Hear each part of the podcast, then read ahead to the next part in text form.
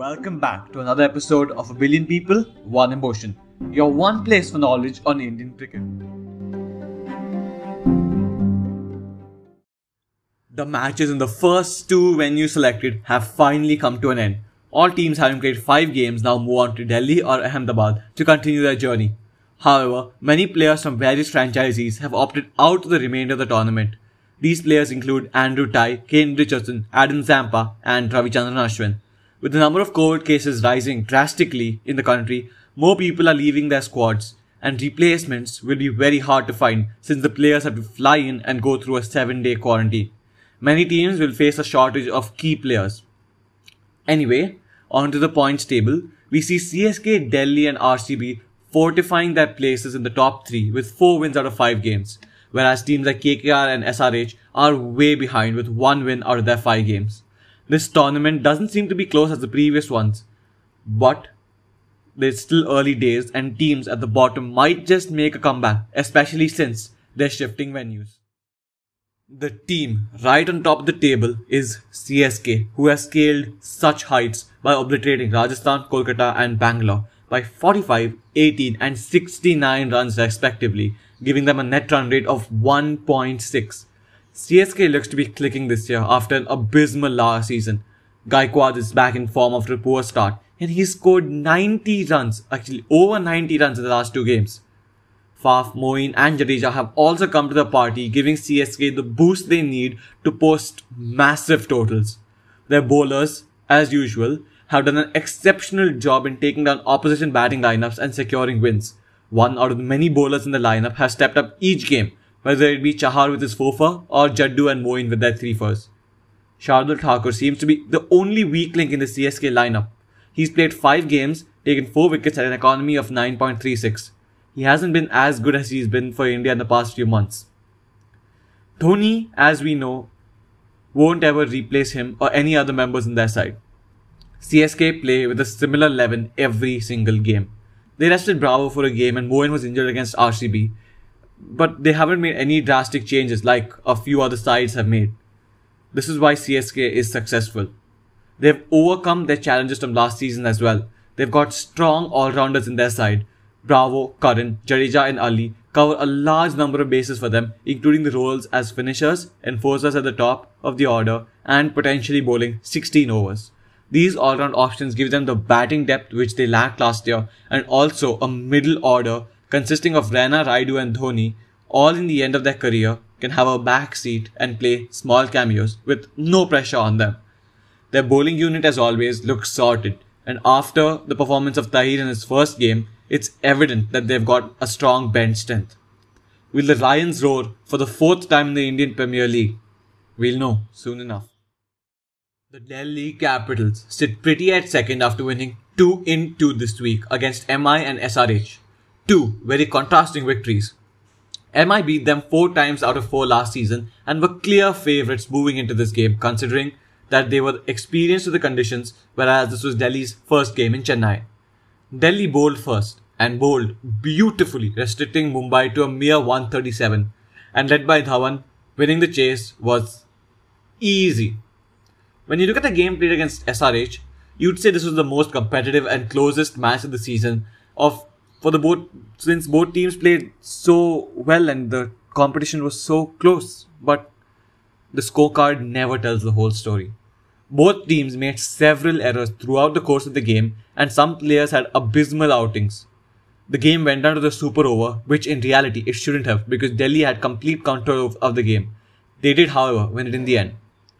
One key factor in the game's last uh, in the game last year was Kagiso Rabada, who hasn't been, who hasn't even been bowling his full quota of overs, and someone like a Stoinis bowls instead of him. Even Avesh hasn't been allowed to complete his overs from time to time. This is terrible captaincy by Pant. Against Mumbai, Avesh bowled two overs and took two wickets at an economy of 7.5. But Stoinis bowled the rest of his overs and one of Rabada's. This could have easily lost them games because Stoinis is nowhere as near uh, of a good bowler as Rabada or Avesh, and definitely not when they haven't done anything wrong in the game. Point, Ponting and Pant should look to rework some of their planning. The surprising news from the camp is that even in even though Anrich Nortje is fit, he is not being included in the side. He took 22 wickets last year in 16 games and formed a lethal pair with Rabada at the death. Rabada and him were the reason Delhi was the best death bowling unit last season, and the Capitals have foregone that competition this time to include Smith in their side. With someone like Rahane having a similar batting style to Smith, they should look to add Rahane in the side and play Nortje as a second foreign pacer. Moving on to the team placed third on the table after being demolished by CSK. RCB started and finished his Mumbai leg by playing Rajasthan and CSK last week. Two completely opposite performances. Padikkal batted beautifully against RR and started the innings beautifully against CSK as well. But just couldn't continue. Their performance against CSK opened a lot of old questions, but in reality, one over cost them the game. The 20th over by Harshal Patel was horrific and Jadeja took full advantage of it by getting CSK to a score 25 about what they above what they should have got. Catches win matches, and Christian dropping Jadeja off Washi's over also lost in the game.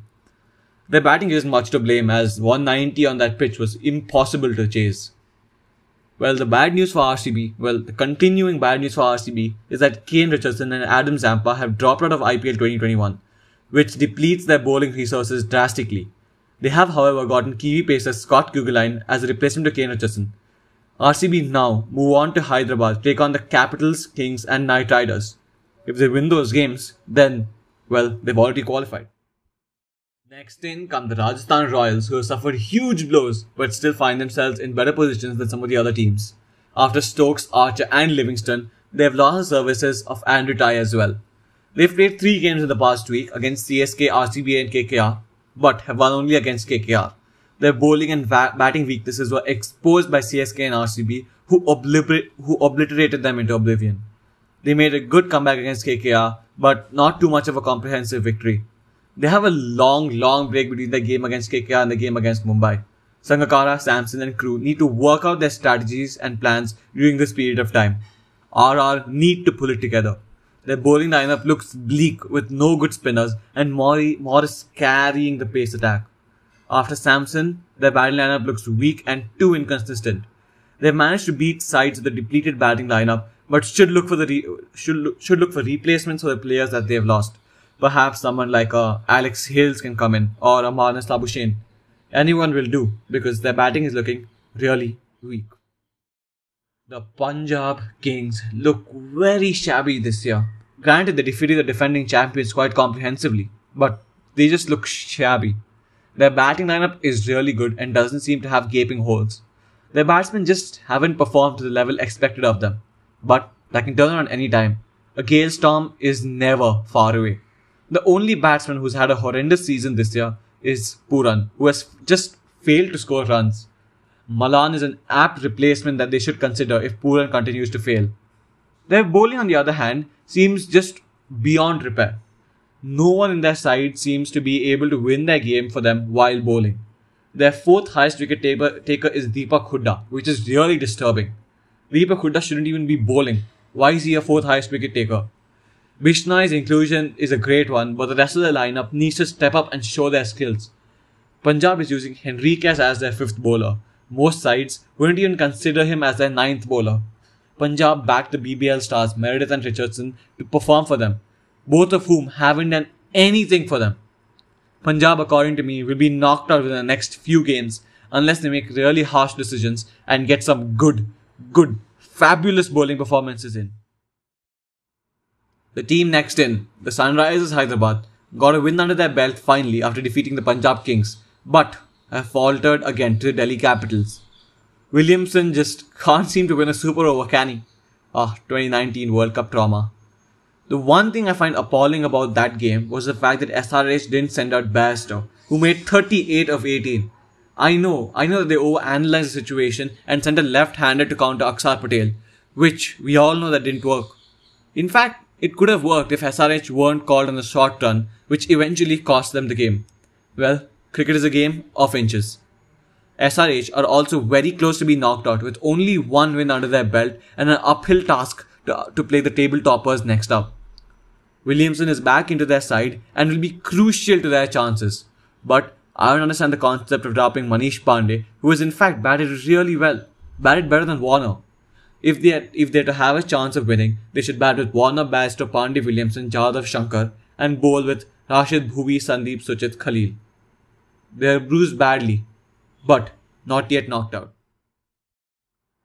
Finally, on to KKR, who have also had a horrific start to the season by losing to RR and CSK this week. They couldn't beat a team that has lost two of its best players. They lost five wickets in the power play against CSK. Granted that they did make a comeback against CSK, but it was still a humiliating loss for them. So, what's going wrong with KKR? Firstly, the batting unit isn't scoring any runs.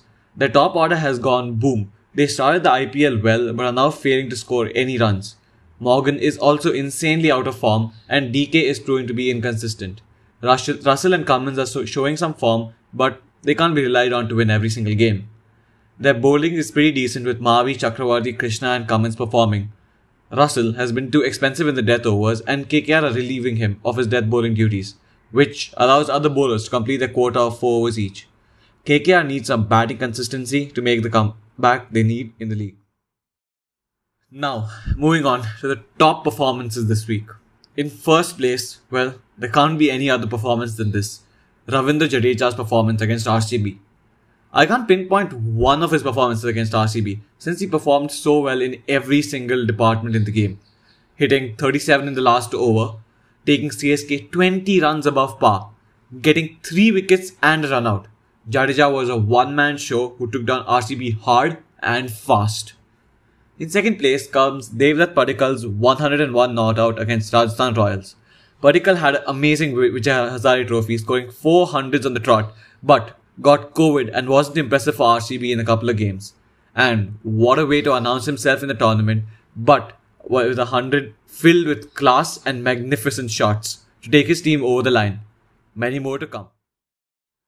In third place comes Amit Mishra's 4 for 24 against the Mumbai Indians.